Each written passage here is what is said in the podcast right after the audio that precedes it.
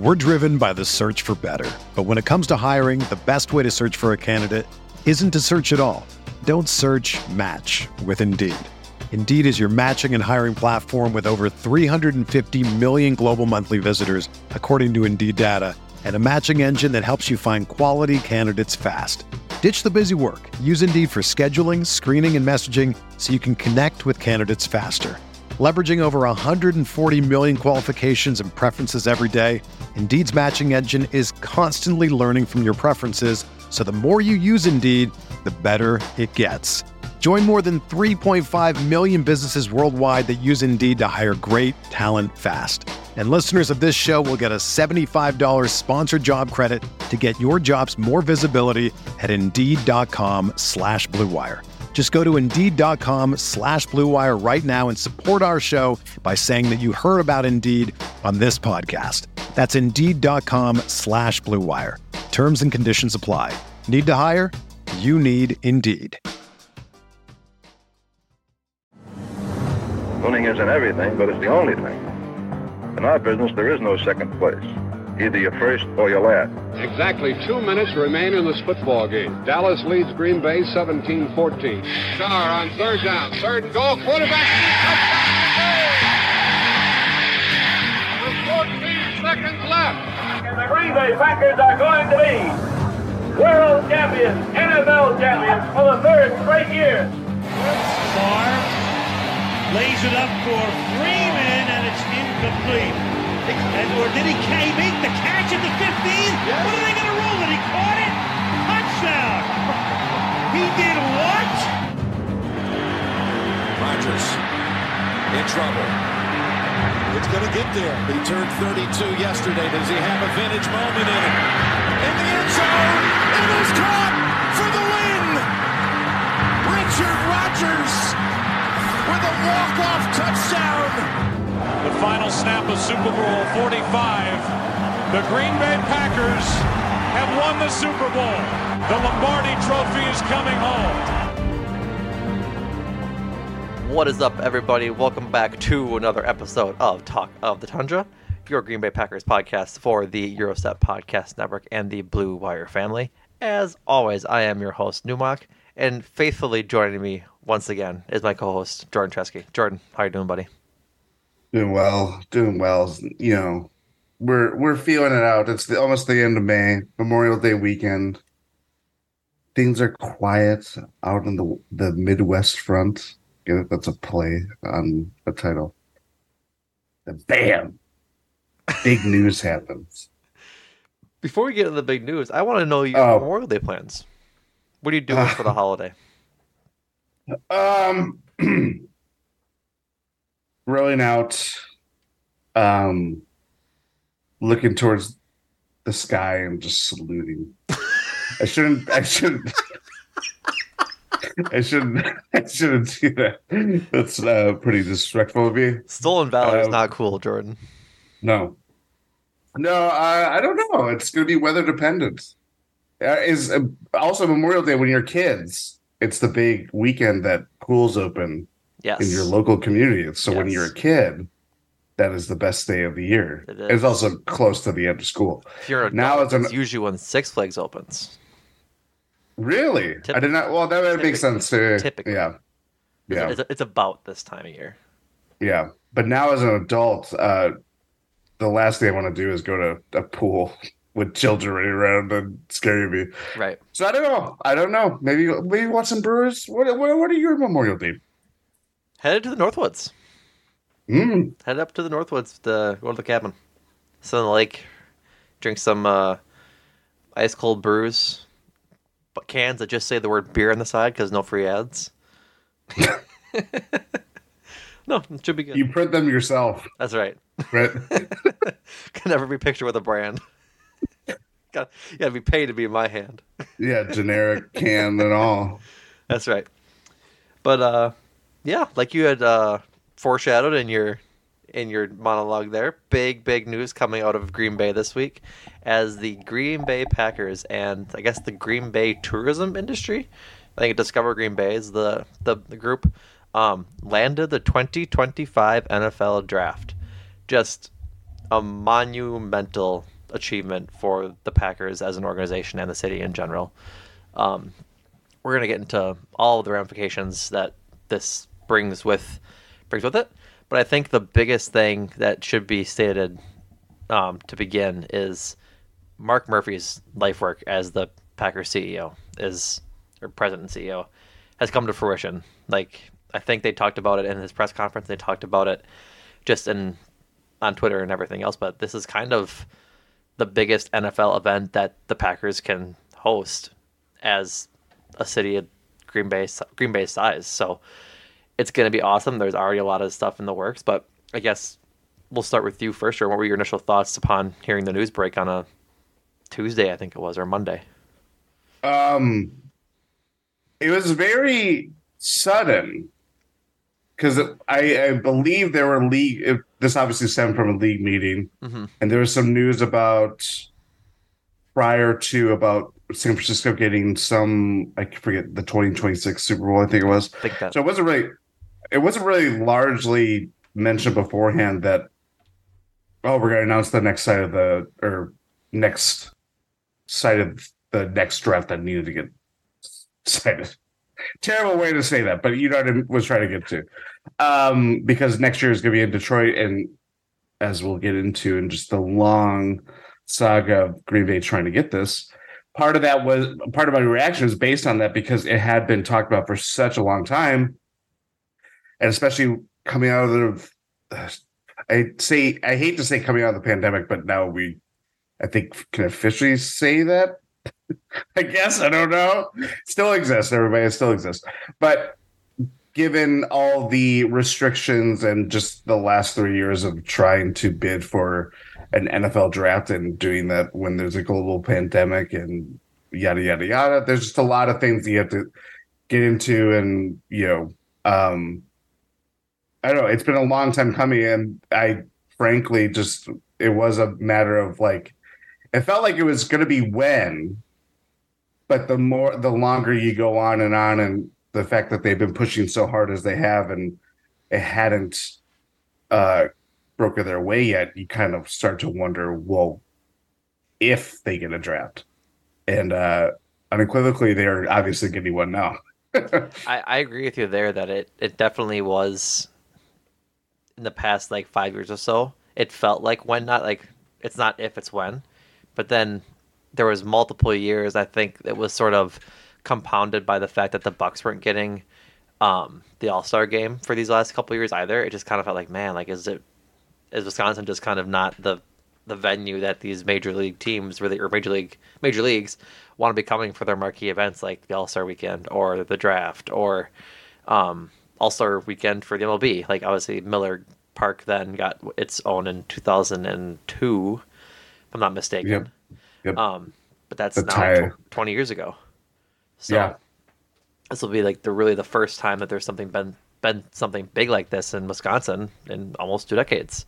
So yeah, definitely cool that they actually got it, and I think that this is really the culmination of all of the work that Mark Murphy and the Packers have done to the the Packers sort of district, the Lambeau Field, the Titletown um, Lodge restaurant district yeah, whatever the- you I guess call, call it it a district where they built a little play field and have Hinterland and Titletown Brewing Company and all of that to go with the development that they've spurred with the Resch Center and the Expo Center, along with Holmgren Way there on the on the east side. They just become sort of that destination that you can kind of do everything right there by Lambeau. And it wasn't like that 15, 20 years ago. Like I think I've I mentioned on the pod when we started, I grew up under the shadow of Lambeau Field. I, I was the last house on Brookwood Drive before um, they tore it all down behind Kmart.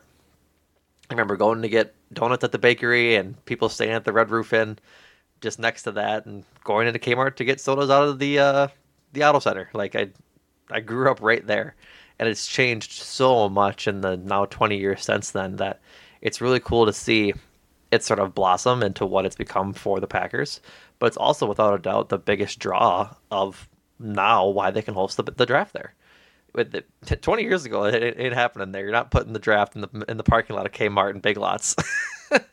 yeah i mean i mean that's the other thing. It doesn't happen without the draft starting to move from city to city. Mm-hmm. And essentially, I mean, this is what it will be. It's it's like a tourism ad. Yep. Or pro you know what I mean? Like that that's what why you want to vie for something like this when you know you're not going to um in comparison to the Super Bowl stadiums and all that stuff. Right. It's largely like the same six stadiums that we end up seeing. It's uh, Miami, Tampa Bay, Houston's increasingly got Dallas. some, Dallas, New Orleans, Arizona. I guess I think that's already six, but now, Indy. Well, it's mostly all the domed stadiums, right? Like it's yeah, it's, it's Minnesota same, got one too. it's the same rotation that gets um like the final fours now. Like that same Yes. rotation of any metropolitan city that has a football or bigger stadium essentially. These magnets. Yeah. that's what it, that's what it is. Um, and they've openly acknowledged that yeah, we're probably never going to be able to host a Super Bowl for a lot of reasons outside of you know what the unpredictability. It's not unpredictability. It's very easy to predict that the Mhm. weather's going to be pretty shitty Yeah, when the Super Bowl is going to be held. Yeah, and on top of everything else in terms of like, as we'll get into with some probably the reaction hmm in some corners, the infrastructure and all that stuff. So you're putting all your eggs in like, hey, let's host a draft for. It's not just a three day weekend. It's going to be the lead that whole week leading up to it, and just trying to set up as good of an event as they can in the smallest city in the NFL and all of the Major League core Sports. sports. Yeah. Yeah. So And, and it's not even like to touch on that more. It's not even like a capacity issue. The Packers have the second largest stadium in the in the NFL, and like it's just it's it's Green Bay. The the capacity of Lambeau Field is eighty one thousand, and I think like Green Bay Metro is like two fifty or something. So city itself is 106 something, yeah, like it's which is crazy. you could fit all of almost you could fit most of Green Bay in Lambeau Field, which is Mhm. a Got a lot of standing room, but Right, nothing, nothing bad. and that's like talk that like speaks to a lot of the geography of Green Bay too. Like Green Bay itself as a city is not very large. Like the city limits aren't very big. But you have Yeah. Howard Suamico, Ashwaubenon, where I grew up. Um, Howard Suamico, Ashwaubenon, De Pere, Bellevue, sort of all of the areas around Green Bay, like the the suburbs, quote unquote, of Yeah. Green Bay, that make up a big chunk of the the market in Green Bay, essentially. So, um, yeah, it's it's just cool, and I think we can touch on some of the the highlights that they said the NFL will bring. Ninety four million dollars in estimated economic impact.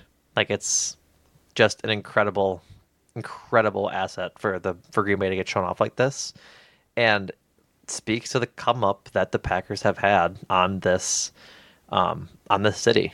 It's been a long time since they've been bad enough to where the Packers were a detriment to the city back in the 70s and 80s, excuse me. And I think I told this on the pod too before is that a lot of business owners have successful, like pretty much ingrained roots in the city because of the Packers and the people that it brought to Green Bay. It's ridiculous how much of an impact this this team has had on the city, given its rich history, obviously, but even the economic impact. Like, I don't know how many listeners have been up to Green Bay recently or been there in the last five years, but if you go down Oneida Avenue or Oneida Street from where the the- which runs in between Lambeau Field and the Resch Center, and go south towards essentially south towards the mall, all of that is getting to be new businesses and new just buildings replacing old ones that were old and run down and built in the 90s Yeah. and it's it's just cool to see that this is really spurred by the influx of people going there as well as just having the ability to sustain all these new businesses. Like it's funny to say but like chick-fil-a is in green bay now. Popeyes is in green bay now. That wasn't a thing when i was a kid. And it's not like they weren't around. They just people are realizing that there's people there that there's a vibrant community of people that will go out to eat even as it's funny to say to go out to eat at chick-fil-a or popeyes but it's recognized as a destination there's just new businesses coming to green bay and i think it's a city on the come up as much as it is just a nice suburban family city for what it's worth. Um, you mentioned ninety-four million dollar impact, uh, estimated economic impact. Yep. That's roughly six times more than the average home game. So- those are eight days, like I know if we're getting down to brass tacks here, um, we're talking about three days of like the actual draft itself. Right.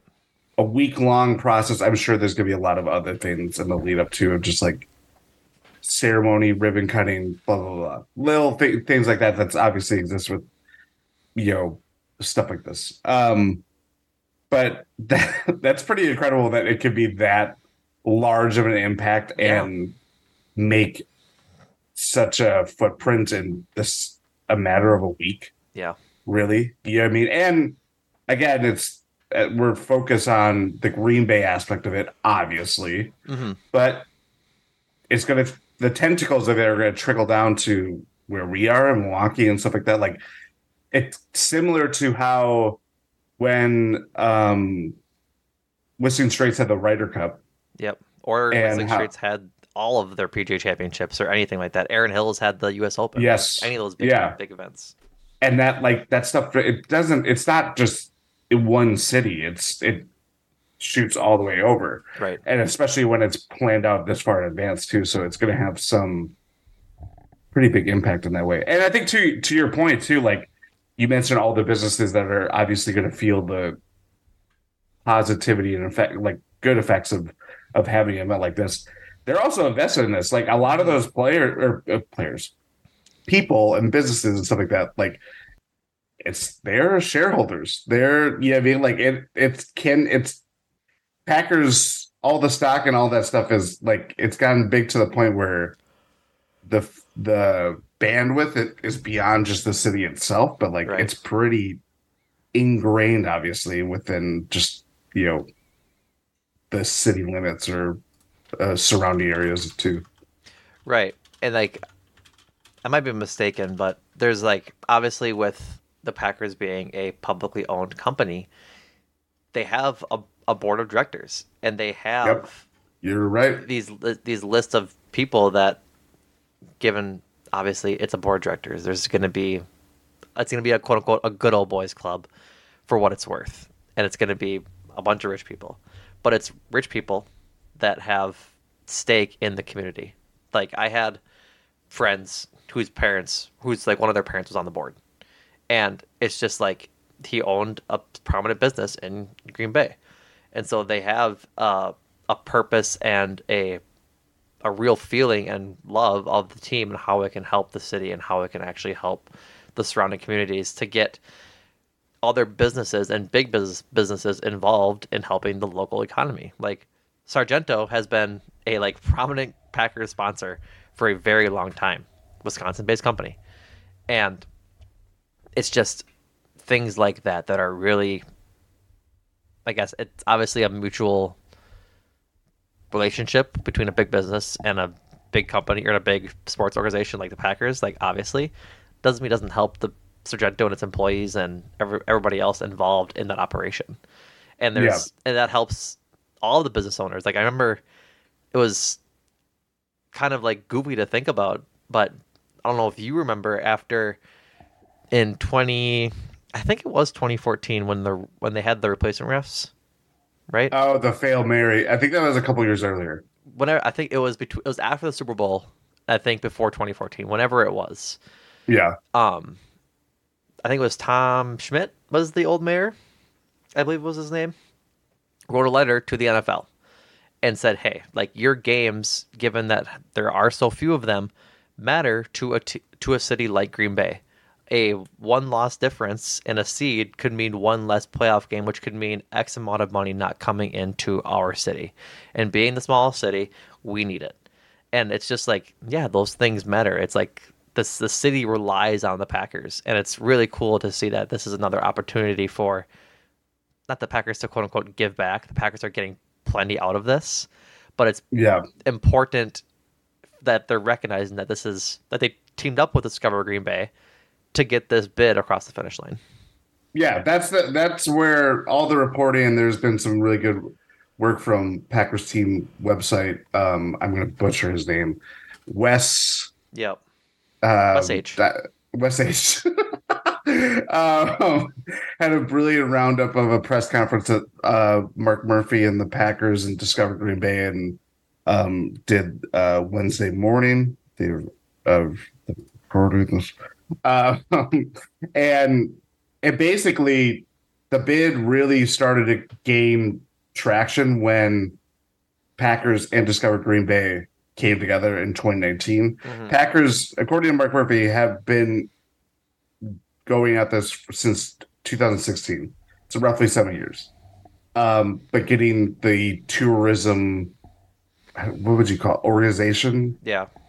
um, involved in this really started to kind of I don't know put the pieces in, in a place where they could actually re- reasonably plan out how this would actually work and all this stuff and just luring. I'm sure it's you know like anything it's it's basically just boosters Right. continually just getting their name in with it. And I think even um I have a quote from VP of marketing and fan engagement, Gabriella Dow. They're the first team to have driven the draft bid process with the league. Whatever that means. But I think um, it's like the prob- I would ass- the Packers are the first team that the like the Packers wanted it to come to Green Bay, not the Yeah. local tourism agency. exactly. Yeah, it's not like Kansas City or Detroit or Right. whoever is hosted the last Nashville, Right. that kind of thing. Vegas. Vegas, yep. Yeah, I think that's it goes to it, it speaks a lot to how much the Packers actually care about the fans and care about again, we talked about the city. Um I I was trying to make a transition there, but I'll leave it for later. It's it's just cool. It's just it's just so cool to have this for Green Bay and hopefully Green Bay kind of shines in the spotlight like it should. Um Green Bay, for all what it's worth, I have mixed feeling towards it as a man who grew up there. But for what it is, it's a great football city. It's a great football town, and has a rich, rich history for the game. I think that's gonna be like one of the cooler parts, just of this this draft experience, is that this won't be a three day event for for whoever attends it. It's gonna be like a week long thing for everybody.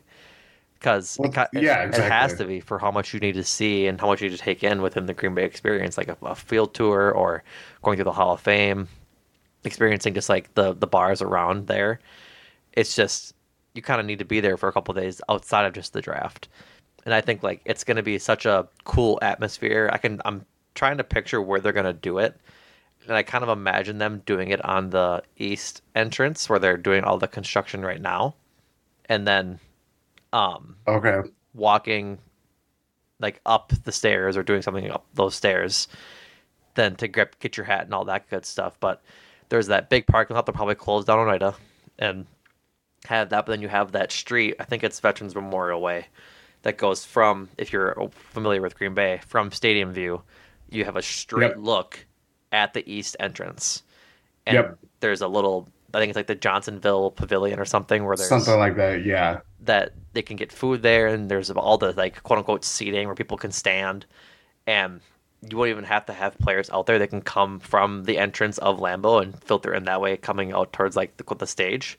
So yeah it's a really cool chance to just fill that block of people right outside Radiant Tree Field and just let everybody see the see the uh, the draft. So it'll be really cool. It'll be really cool. I'm hoping i get to go we'll see when it comes if i can we can, we can head up there together but uh, That would be fun. it would be fun so Um, your point too. go ahead go ahead Sorry, No, your point about uh, we host a Packers podcast. We know what it's like. You lived in the city. I did not, but I Yeah. have been to Green Bay plenty of times, seen games, all that stuff.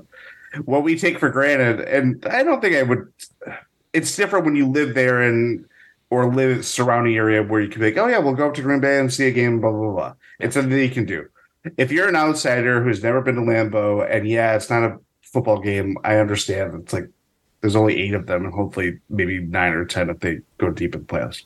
But um, the fact that obviously they're going to have a lot of events and they they're one of the big things that they are hitting home very early on in this process is that it's going to honor Green Bay, the history of the team, and stuff like that. And if there's one thing that the Packers do better than anyone in the state of the three big teams, uh, it's honoring their history. Well, And- and, and to be fair, they're They have the, history. they have double the age of the of the oldest franchise in the city. It's very true, very true. But it's still they do it in a, a way that is very manning towards the other two. Um, but if you're an outsider and you're like, "Hey, I have always wanted to go to Green Bay. I've always wanted to see Lambeau Field," and you go have the ability to go see the draft, see Green Bay. Um, going through the Hall of Fame is like amazing. It's really it's one of those things where I could go all you know more than once. Yeah. Just because there's so many, it's just jam packed with lore and history and just it's well crafted, well made, all that stuff. So I think that that's going to be very exciting for me. Is just like I understand a lot of the questions about like logistics and how this is actually going to work. It, you know, what if it snows? What if it's cold? All that stuff. the uh, Matt Schneidman from the Athletic tweeted this afternoon, Wednesday afternoon. Um, he he said, "quote It dumped snow on May one in Green Bay this year." Mark Murphy said he discussed the possibility of it snowing for the draft here in 2025 with Peter O'Reilly from the NFL League office. O'Reilly's response per Murphy, quote, "That would be great." Like, I don't think the NFL is afraid of just like showcasing Green Bay as a city. Yeah, it'll be cold. Like, if it's cold on May 1, it's cold on May 1. But Yeah. imagine it does like snow like that. Like that'd be kind of like it'd be cool. It'd be authentic. It'd be- yes, that, that that is the right word. It'd be authentic. Yeah. It wouldn't be Vegas or it wouldn't be Kansas City. It wouldn't be anything like that. It would just be Green Bay, frozen tundra in May. Yeah. Yeah. Um question for you Okay. cuz feel like when we talk about him it's a very there's the on-field performance of the team. But when it comes to stuff like this and his role as president of the Packers, you know who I'm talking about now. Yep. Um by I'm gonna have to read this really quick. Um this is essentially going to be Mark Murphy's last hurrah as Packers president because he's going to hit the team mandated um, Seventy. age 70 retirement. Yes. Yep. He turns His se- last day his last day will be on July 13th, 2025. So that Which is is roughly birthday. Oh, it is. Oh. so it's like, hey, we got you a card. It says happy retirement. You got to get out of here. Yeah. You got to vacate the premises. Yep. The uh the Packers say like their bylaws say that the CEO cannot be older than seventy years old. They have they have to retire. So go on with your question. God, if only a, we did that with Not that. Sorry. Um, what is this? What does this mean for? I, it feels weird to ask that question about legacy for before it actually happens, but it is a bigger deal when it's the Packers and stuff like that. But do you have any thoughts on Mark Murphy's efforts and to you know put the Packers in the best uh, position forward as he will end his tenure not long after that? So, Mark Murphy succeeded Bob Harlan as Packers CEO. Bob Harlan, notably the CEO and president of the Packers that took the Packers out of the, the doldrums and made them into a respectable franchise once again, and was really in, um, influential and the mastermind behind creating um, Green Bay as sort of the place to be as a football fan. Um, I'm going to steal the phrase because I'm thinking of it. Um, Zach Crucy mentioning calling it the mecca of football, which is, excuse me, very appropriate given that I've told multiple people that aren't fans of the Packers or are just Packer or just football fans in general, whether it be the Vikings, any other team, Eagles, whatever, people as fans I know of that like just are football fans, that you have to go to Green Bay at least once and see a game at Lambeau Field. Like it's just cool to take it all in, see the 60 foot Lombardi trophy they have outside the atrium, see the statues of Lombardi and Curly Lambeau, and just take in what is the history of the game and probably the best history of the game you can probably get outside of Canton. And so, um, that's kudos to Bob Harlan to really starting to kick this off. As I mentioned, he took over for Bob Harlan in 2007. Since then, probably what 14 no, it'll be 18 years of reign, I'll say, of leadership under Mark Murphy and a pretty good stretch of Packers football if we do say do say so ourselves under that time. Mm-hmm. But we touched I touched on it earlier. The amount of development that has went into that part of Green Bay has been simply unheralded. There's been so many updates to um, Lambeau itself. Obviously, Bob Harlan was sort of the um, director and the leader behind the whole addition of the atrium in the early 2000s. But that doesn't mean there wasn't so much added to Lambeau Field itself. Like, I think in 2011 they held the stock sale that um, added on to the south end zone that added the big, huge new scoreboard, added like 10, 15,000 seats, and kind of started the expansion of Lambeau Field's footprint, quote unquote. That was the Titletown district. That was buying up all the houses like the one I used to live in to expand for on site parking and other amenities that they want to do there at Lambeau. And just making it, like you said, a destination for people to come and visit.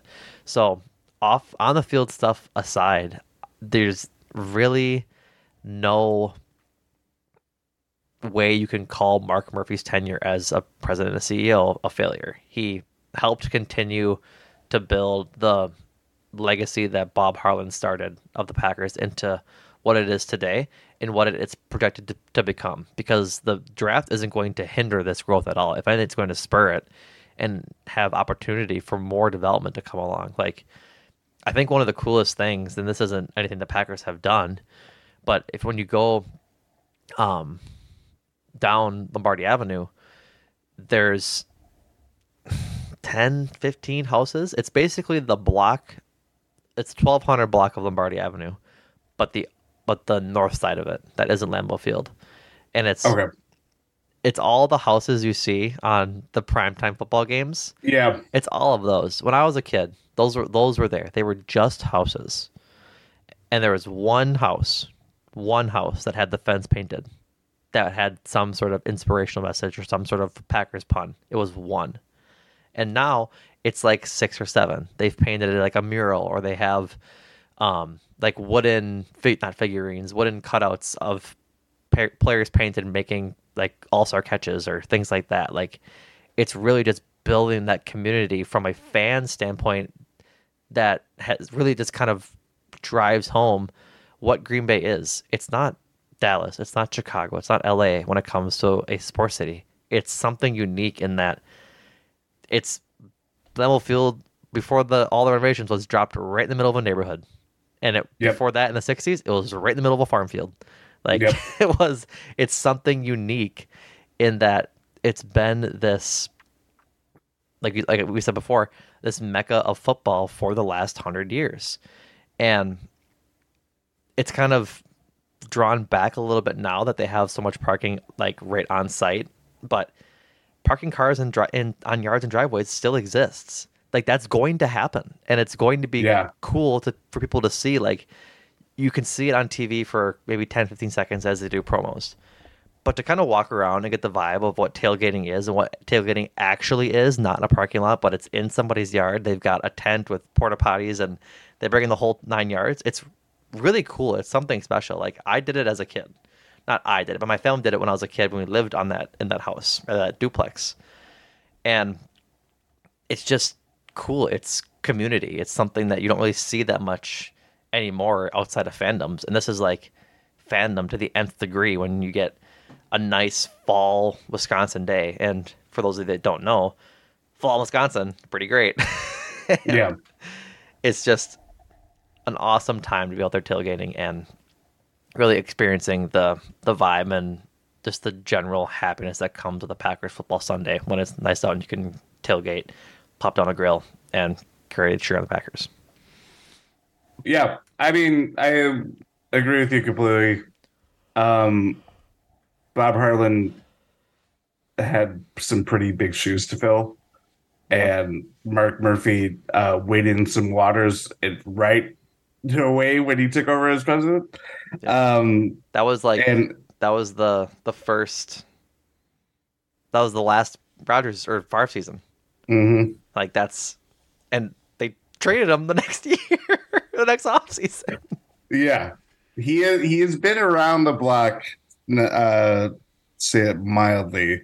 But in terms of like, I think your point, and I again, I can't compare to actually living in the city or and stuff like that, but the commercial element of the surrounding area and all the things that have really spurred uh, over the last not to it's coincided with Mark Murphy's presidency Right. um it's been crazy and especially as a kid that i remember going to training camp and staying at a best western i don't think exists anywhere or there anymore um and how far different it was but you didn't think anything of it because it was just what it, it was it, it, Right. it, it was what existed to you so it's like oh this is how it is everywhere it's like, no, that is not how it exists everywhere. And it is a lot more scattered. And obviously, going to Packer games has been vastly different since they've done a lot of the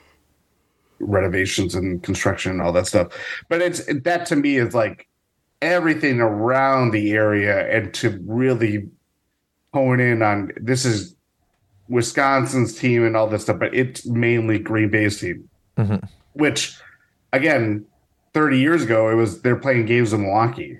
Yeah. Yeah, I mean that wasn't even their biggest hub. Like that, it's a big, it's a big ask of of and a long tail of like how long the city has really stepped up for the team, even when you know fans weren't selling out or wasn't like it is now. Um, so yeah, I think that's where it's like we could talk about you know how the performance on the field and stuff like this, but like this is going to be a, an event remembered for a very long time. Yeah. it'll, And- it'll be a watershed moment for the Packers in the city. Absolutely. I don't yeah, I don't know how they could take it any other way, especially, you know, just given all the stakes and stuff around it. You know what I mm-hmm. mean? Like if it goes incredibly well, it probably won't be the first, the last time that they host it either. Yeah.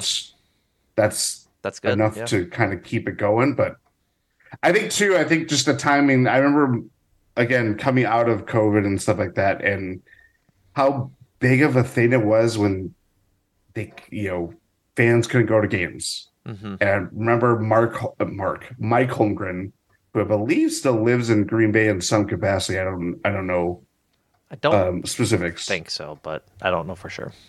No. Uh, well, anyway, I don't like, I don't about how like McCarthy had ties to Green Bay before he left. Like That is true, Before, yes. he, before he got fired, he like had his roots in Green Bay, so like he Yep. still had ties. and I think his wife was something. It was something like that. yeah. His No, kid- that was Pittsburgh. yeah. His kids were like were enrolled in high school in Green Bay. Yeah, and he So- caught, uh, you know, yelled at a ref. Yep. Um. Anyway, Mike Holmgren, he um, mentioned something about just the devastating effect it had on businesses because Mm-hmm. you know, yeah, it's one thing to have you can't have fans at the stadiums. That also means that you can't have fans at bars and breweries, blah blah blah blah, and so on and so on. So to have this come out, you know, this it's going to be nearly five years after just the horrible year that was 2020 Yep. that is like that is really big on that community and it's you know i my hat is tipped towards uh, everybody in green bay and everything like that Yeah, it's gonna be really cool.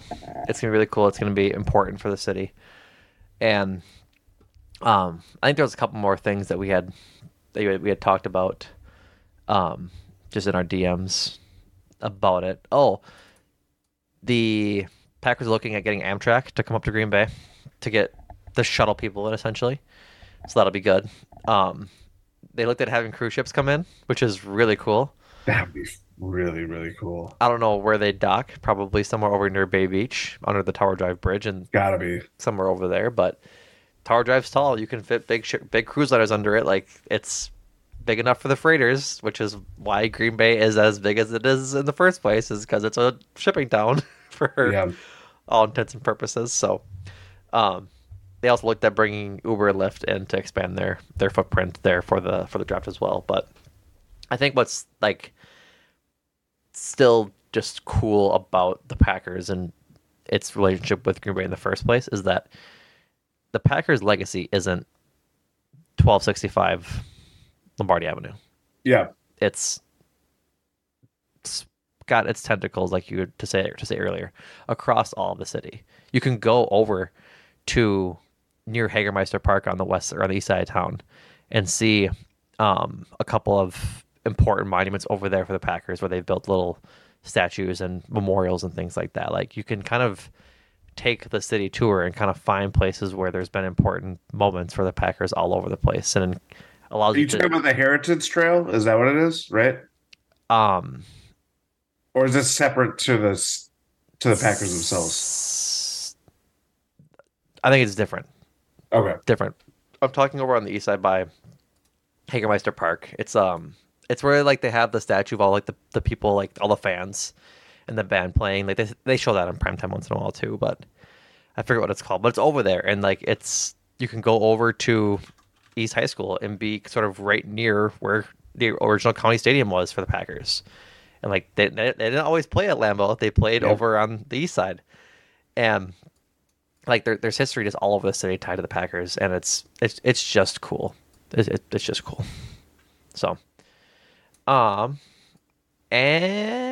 anything else that we haven't touched on? We talked about the 94 million and economic impact.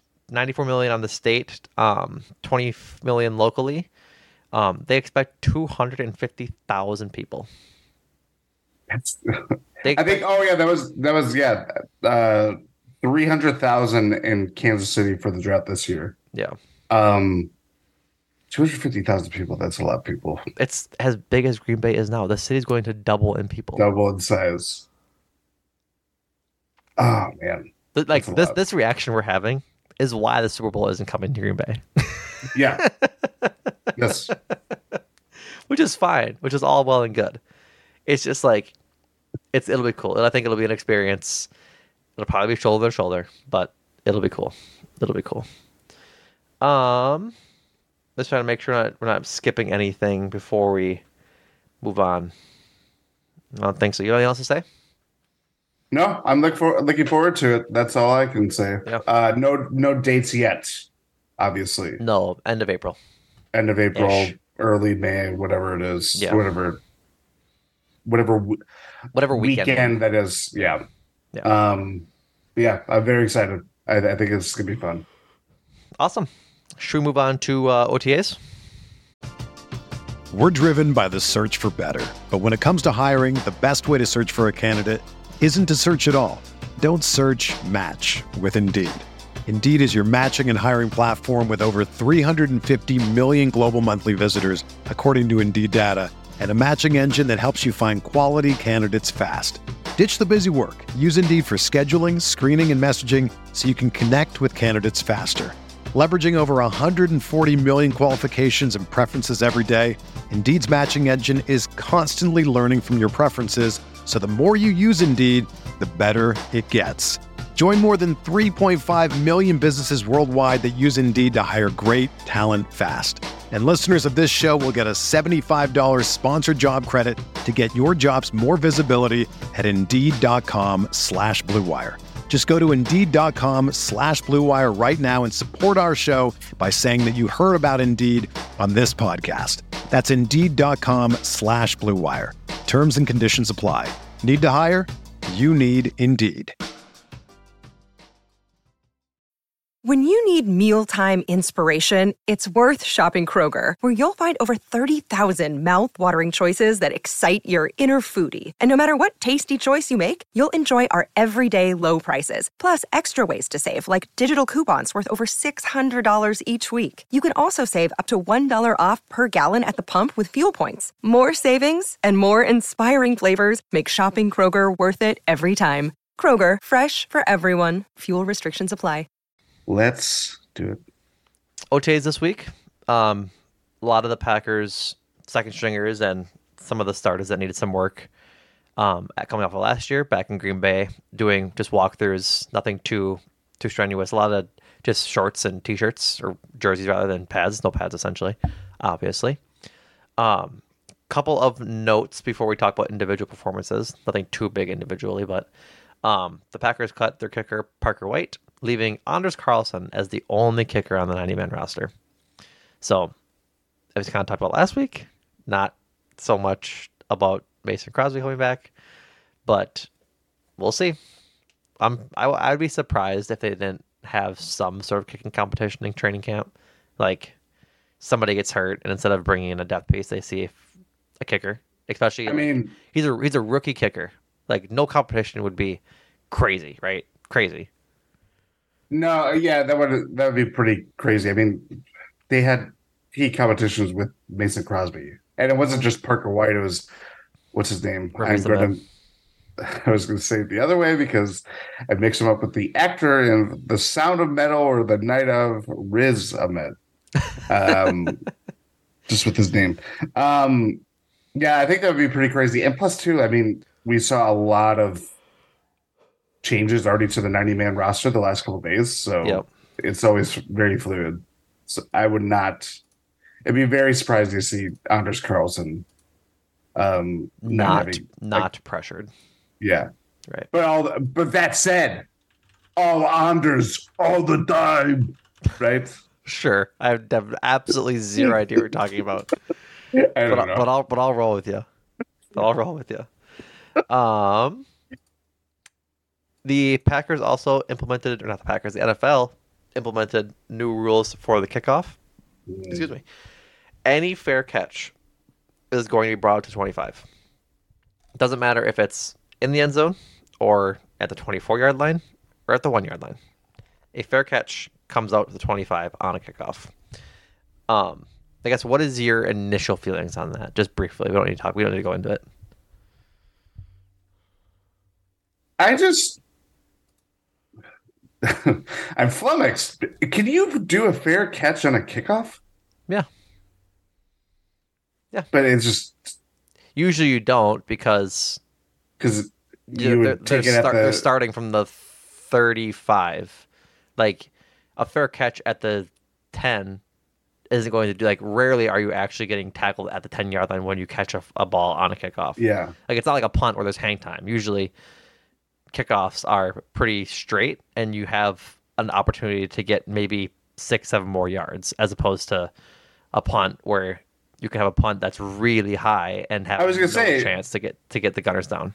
It's a lot more common in punts and therefore a bigger deal. Like Yeah. I would really wonder how often someone fair caught on a kickoff. How often this happens, yeah. Yeah.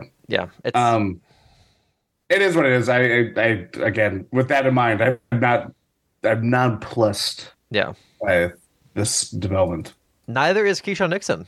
He Boom. said he was undeterred uh, by the new kickoff rules, um, and talked about how he wanted to be all pro on defense um, by honing in his abilities as a slot corner as well as special teams.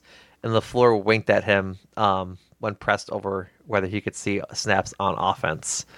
Um, worth noting that in OTAs, I got to find my tweet here that um, Ryan Wood on Tuesday talked about. Uh, this I'll, I'll just read the tweet. Uh, damn good coverage by Keisean Nixon down the right side against Christian Watson.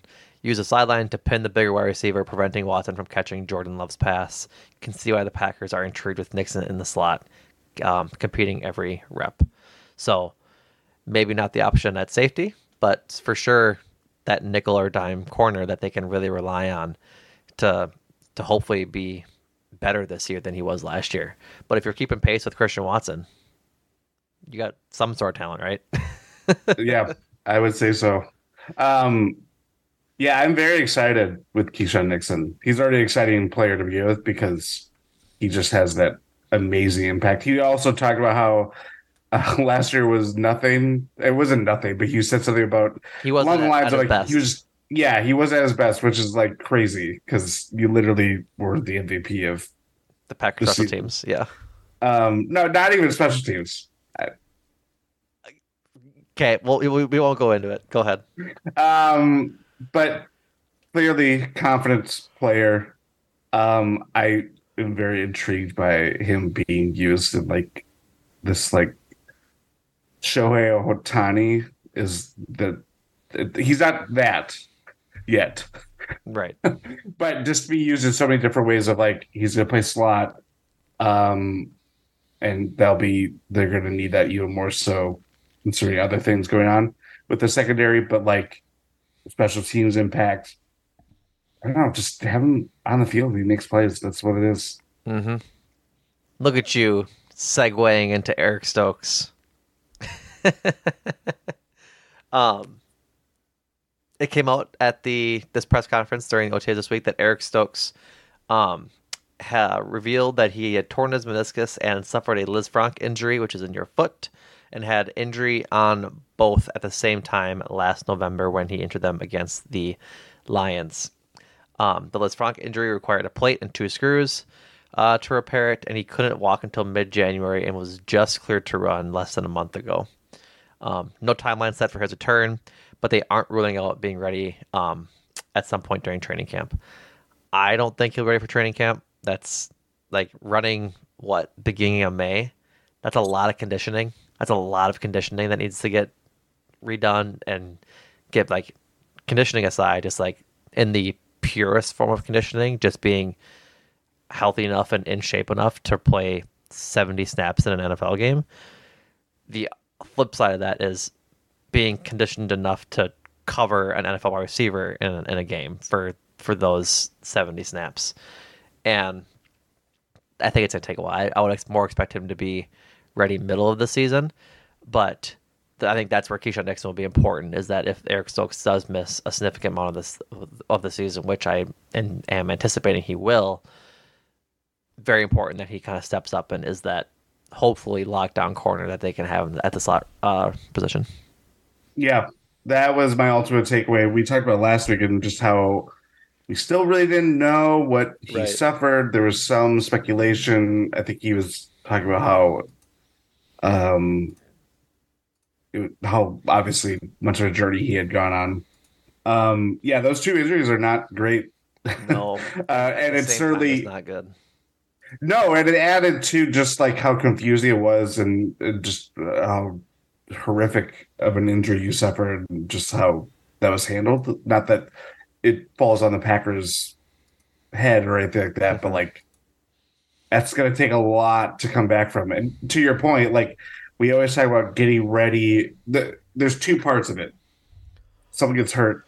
It's always about rehabbing, getting to the point where they're fully healthy, Mhm. and that they can play a full game or a majority of snaps in the game. Mm-hmm. It's another thing to get to that point and then, okay, how ready you, are you going to be when you're playing those games and giving maximum effort? Being a cornerback, especially, just puts a limit on your body and your athletic abilities, all that lot, stuff. lot of lower lower body movement. Exactly. Hips turning, but just hips turning, eh, like exploding out of your knee, like just the way your feet move, backpedaling, and um, I forget what the the leg movement is called. I go, I, I don't know what it's called. Basically, when you go front leg in front of one leg, then the other. Oh, yeah, yeah. That that I know exactly. Yeah. Like that's hard on your feet because you're so on you're on the the balls of your feet, right? The yeah, the balls of your feet, the front the front part of your feet, and Yep. that's where your Liz. If I'm not mistaken, your Lisfranc goes over the arch of your foot, doesn't it? I think so. Yeah, we need we need, we need Rohan. We need Ro. I think so. Then we learned that it's not. I gotta But- gotta Google it. Um, yeah, I mean, I think we were already kind of conditioned to kind of like, well, this could be a lengthier process than you know just um Stokes coming back. Max face tells me that we might be wrong. No, we're right. It's but it's like I never had seen like the pictures of the bone of your foot. I don't like it. It gives me the ick. Gives you the ick. Yeah, but yes, it What is. look- It's basically well, no, like I didn't. It, we're not going into anatomy. It is. It's basically the ligament between your big toe and your middle toe, but like in the middle of your foot, because like you have, like, Oh, you have okay. the three small bones in your toes, then you have the long one in the middle of your feet. It's where those the big toe and the second toe meet in the middle of your foot. It's the ligament that connects those Oh. two. Okay. Um. Yeah. What was this? Or so basically, we were expecting Stokes to not be ready by the start of the season in Yeah. some kind of capacity of whether, yeah, he's practicing, he's ready, but he's not game ready, kind Yeah. of thing. A lot, And Bakhtiari-esque, frankly.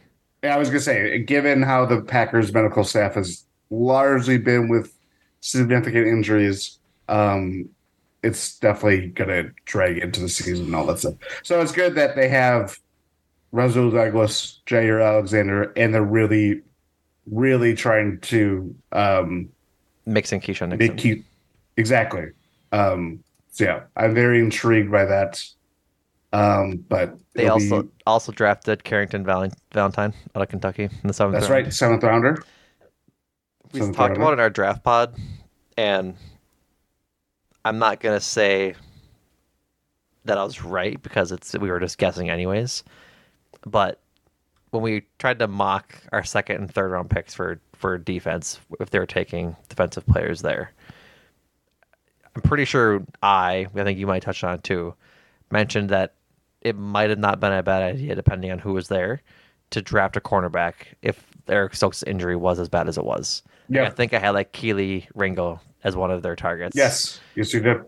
As like, if Eric Stokes' injury is bad, it might not be a bad idea to take a swing on a quarterback early if it's as bad as it is, considering we had no information on it. And it's kind of as bad as we think it was. Like, uh these are two significant injuries that Honestly, I would say it's probably worse than Yeah. like a torn ACL or, yeah, I mean, like it. not walking until like- January is bad. Yep, Like, because that was week nine. That was what? no, it was early November. Yeah, So that's good. Two months, two and a half months.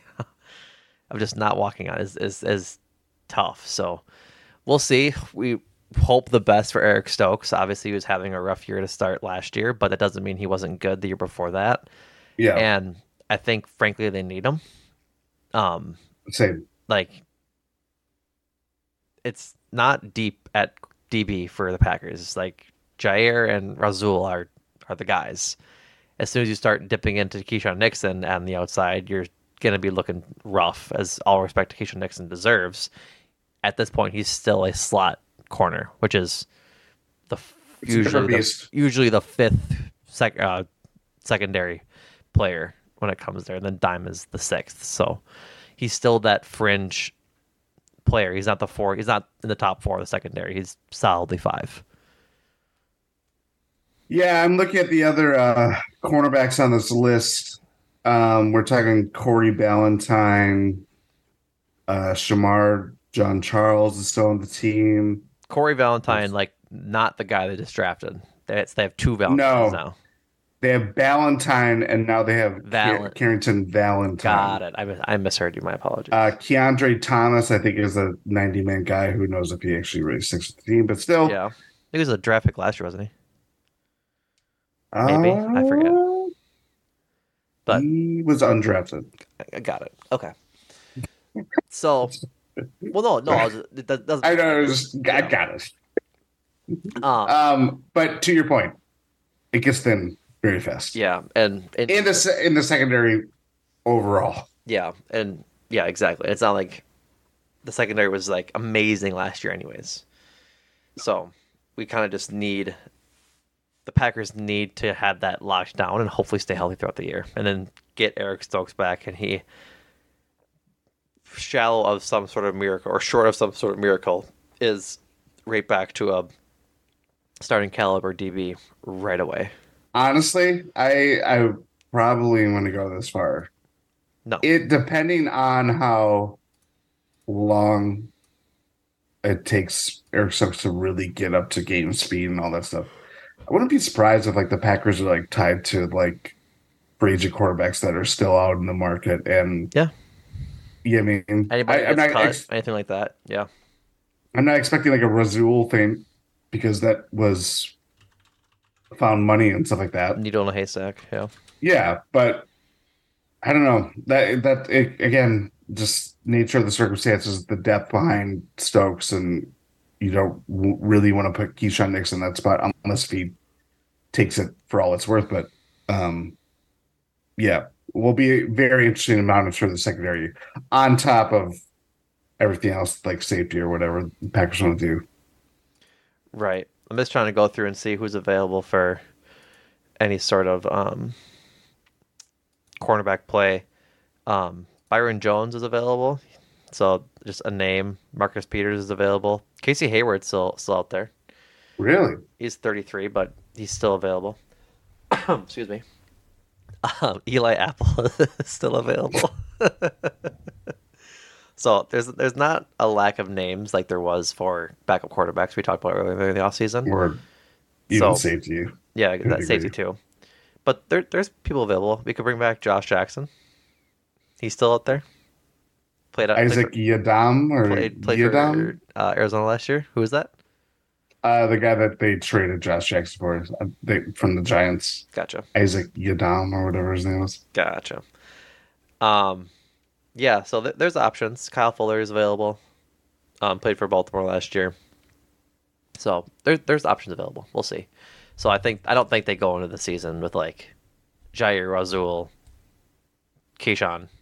Uh, honestly, like I think they'll probably bring in somebody else with whatever cap they have, just to see. That's also kind of what they got to navigate to. Is they're kind of capped out with the last year of the Yeah. Rodgers contract. So, um, probably worth mentioning who was available at uh, OTAs.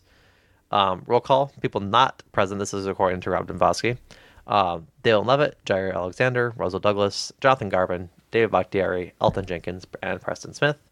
Um, but Leavitt, Bakhtiari, Jenkins, and Preston Smith have been um, in town for most of the offseason for what it's worth. Um, there, but not practicing or rehabbing, but are or limited, was Eric Stokes, uh, Lew Nichols, the rookie running back, Jake Hansen, Jean Delance, and Grant DuBose. Um, and Rashan Gary did some jog through on 11 on 11. So that's a good development. That's Wow. to the bad Eric Stokes news. Yes. So yeah, Rashan Gary is an animal. he is, in fact, that dude. um, anything else that we haven't touched on? I think. I guess do you want to go through a little bit of what you saw on Twitter if you did see anything? I guess like I saw a little bit about OTA performances. I did not see any very very little of So, OT performances. So I'll just kind of have it. summarize what I saw. Um, Jordan Love was streaky to begin with, but that's it's OTAs. I'm not too concerned. Um, he had a pretty poor first half of red zone drills, like just missing throws. I think at one point he was like three for twelve or something. Um, and then when they broke up and then went back for a second round of um, red zone drills, he did a lot better. Had a, had a touchdown on a nice pass, I think, to AJ Dillon um, in the end zone. A couple of drops that didn't help him either. Um, Dontayvion Wicks was wowing some people with his pass, um, with his catches from Danny Etling with the twos. So might be worth keeping an eye on him when training camps to how how he goes. Um, I guess Samori Toure did pretty well as pretty good as well for what it's Hmm. worth. So, um, I think the biggest I think this is in Bill Huber's roundup. I can find the tab. Um, the player of the day for Tuesday was uh, Lukas Ness. and um, I'm trying to find this is from Coach LaFleur on him. Quote, I think he's done a nice job, and certainly you can see the skill set that he possesses. He's a big, strong, fast guy. He's a worker. That's all you can ask for. We're going to keep putting more on his plate and see what he can handle and see how he adapts and learns the speed and the techniques you've got to use at this level. So basically, he was drafted to be an explosive player, and he was showing off his explosiveness in OTAs, which is exactly what you want to see. Yep. Yeah. Perfect. Very encouraging. Yeah. Anything else? That was really that all I all I had for for OTAs. Just that Jordan Love is developing as a rookie quarterback should, and the other rookies were doing well. I saw some good um, Jayden Reed stuff. He had a fumble with an interesting coaching moment. Um, Matt Lafleur told him not to jump on the ball in practice, just like leave it alone. He like he, he caught the ball, was running, then left the ball behind. Just flat out dropped the like dropped the ball while he was running, and like he went like he dove on it in practice to recover it, and Coach Lafleur told him, "Hey, they, just don't don't do that because it's practice."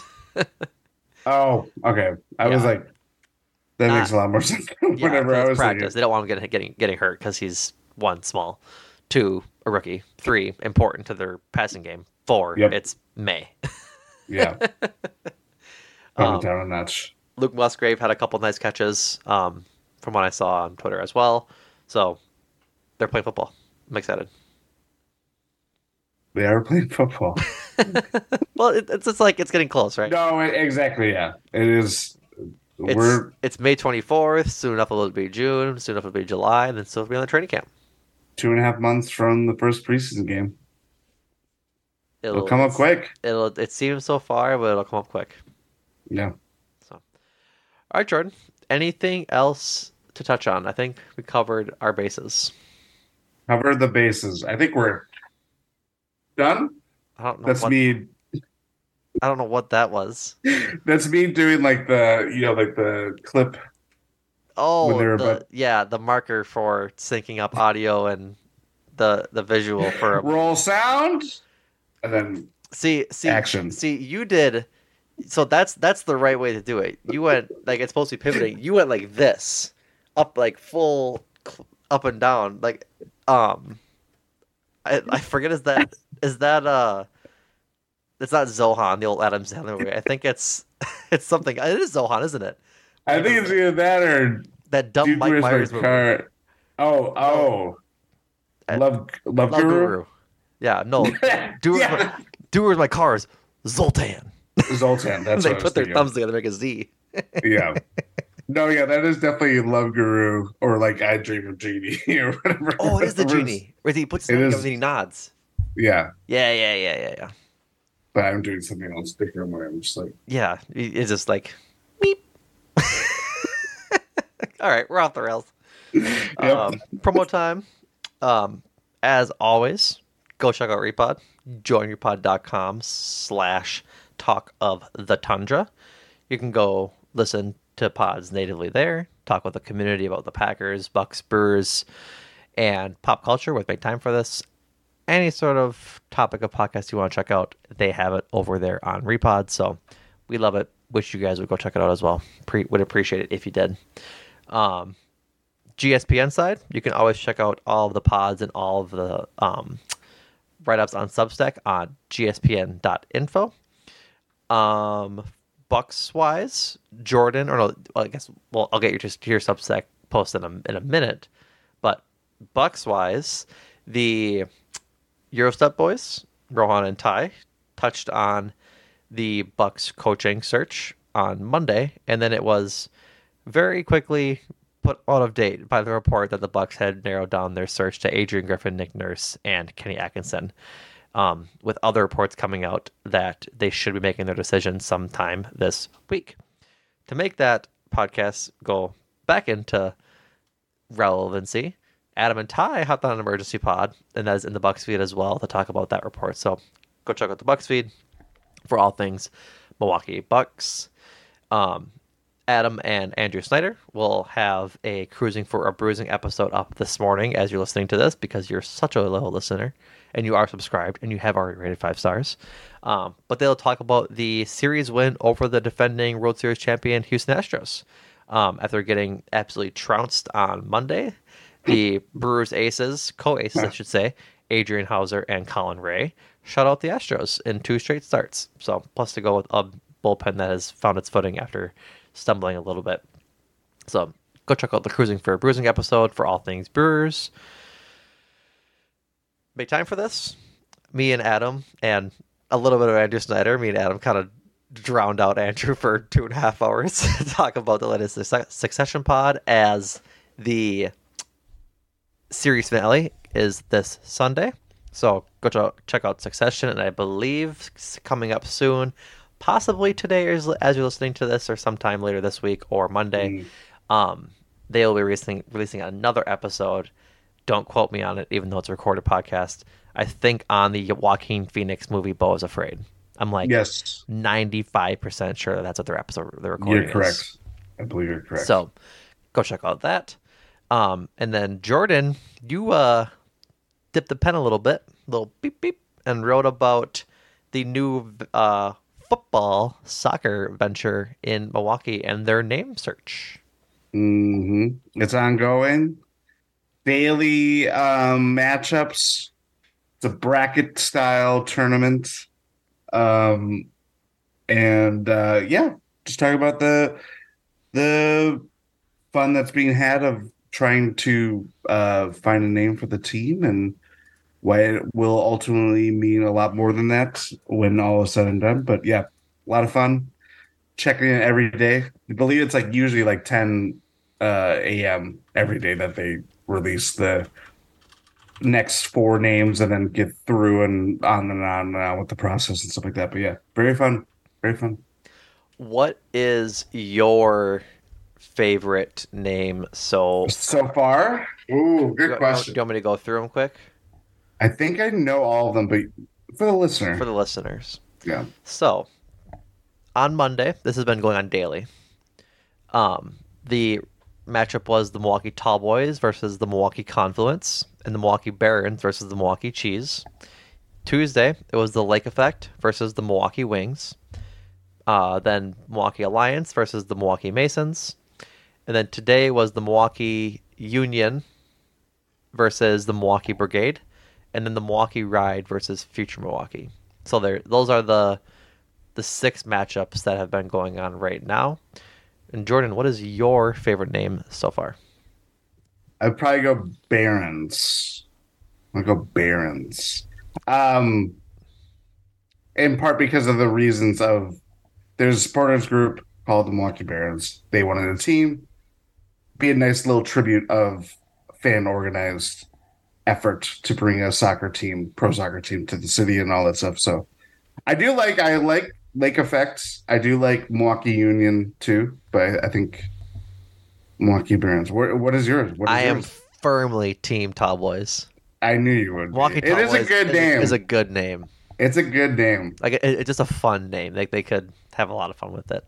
Yeah, Plus, like most soccer players are short, so that'd be just like a fun little like juxtaposition. yeah, Yeah, you're really talking about like the defenders, if anything, because they're just like yeah, planted and be like, okay, you just have to get in the way. exactly. so yeah, I'm I'm Team Tall Boys, but hoping that they have a couple of other better names um, that come through. So it'll be good. The uh, the, just to give them some love, they have uh, they announced today that um, they're having a couple surprises into their name contest, and they'll pick two suggestions from the tweet replies. But they did like also like Facebook ones, and they post they posted a screenshot that just said opens Facebook, closes Facebook, and the one of the suggested team names one, is right? yeah the Packers that can't use the ha- can't use their hands.